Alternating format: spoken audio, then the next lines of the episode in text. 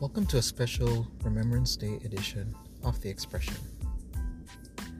We remember the sacrifices of those who have given themselves so that we can today live.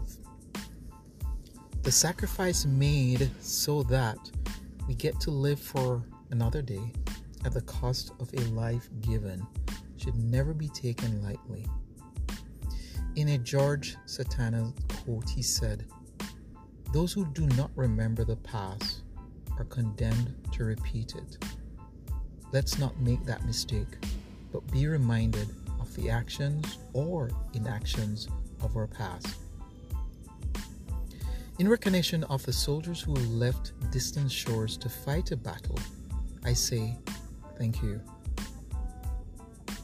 You never got the chance to appreciate the sounds of the water touching the shores, but now rest in that now rest in silence to the blood that was shed.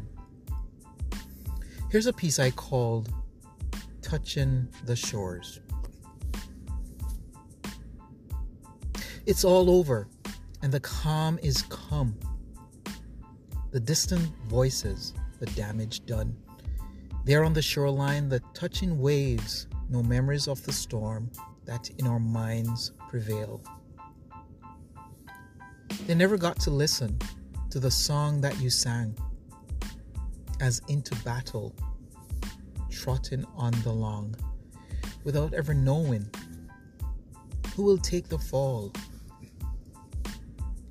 No one has answers, but the story will unfold. There is a secret waiting. In the aftermath, I hear the sounds of the burdens wrapped in the cries I hear. In this very moment, touching the shore to say, I bring you hope for tomorrow. Rest assured with me today.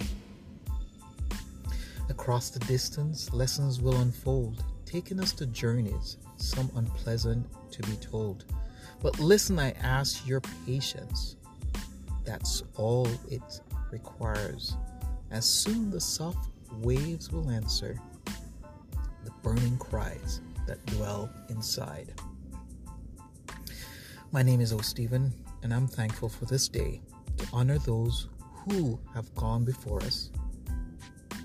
As we listen in reflection of their sacrifice, let's reject the lies that upon us are cast and write our stories so others too will remember.